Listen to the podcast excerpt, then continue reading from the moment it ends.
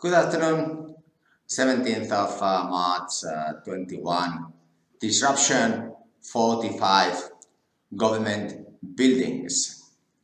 Now, banks are having a hard time, and these digital currencies will make them think twice. Why do you need a building? I was watching a video about this cost of each building in the city centers. Well, the maintenance cost was from $500,000 to $1 million. But of course, if we add incompetent government officials at the key performance indicator of about 5%, then we can multiply this up to $5 million.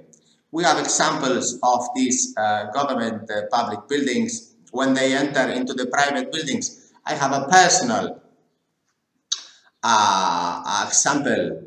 sample with this building that we are at here in Bilbao, and we have the water consortium, and they have average about 80,000 overheads extra per year for a 200 square meter office, and constantly refurnishing the building. And this is what we suffer.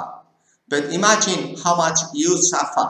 Imagine in Spain there would be some 500 million kids that have not been born because the parents cannot afford, because these public governments use these buildings to consider that they are doing something useful. And then imagine that this could be an increase of tax of, let's say, 10,000%. So in this digital world, this disruption, this coronavirus has bad things and good things. And unfortunately, we have to be positive.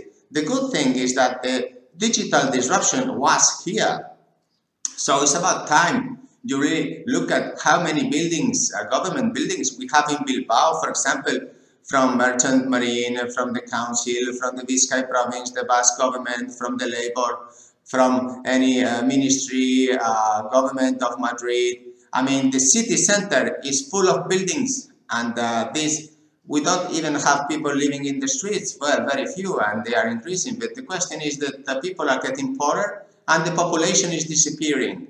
Yes, we don't see younger people around, and this is happening in many countries, like in Japan and in any other industrialized and, let's say, first world countries, as they say. Well, I beg your pardon, but I believe it's the other way around. I mean, if you have no ethic, if you have no moral, if you need to have these buildings, 50,000 buildings, and then you pay no pension to those neighbors that have been working throughout their lives, because you have to occupy this huge council and these huge Diputación buildings, and well, what kind of moral attitude do you have and ethics? And this is the situation nowadays throughout this printing of money. If they print money, the first ones to benefit from this money are going to be the governments. What? To pay for these buildings. And then also the people that occupy these buildings need to get wages. For what? For doing nothing. We have security, we have overhead, maintenance issues of these buildings. We don't need those buildings.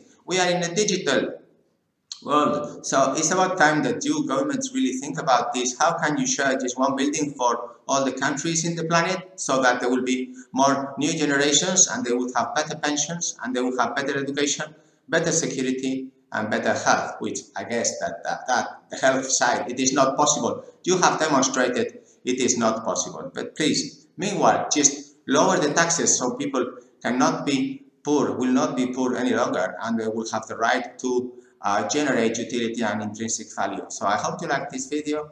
Thumbs up, and then let us in shipping show the short side, how this responsible corporate and social, it can be possible, corporate social responsibility, to show them that with 100% key performance indicator, it is possible to show these new generations that they have opportunities, and this is not the case today.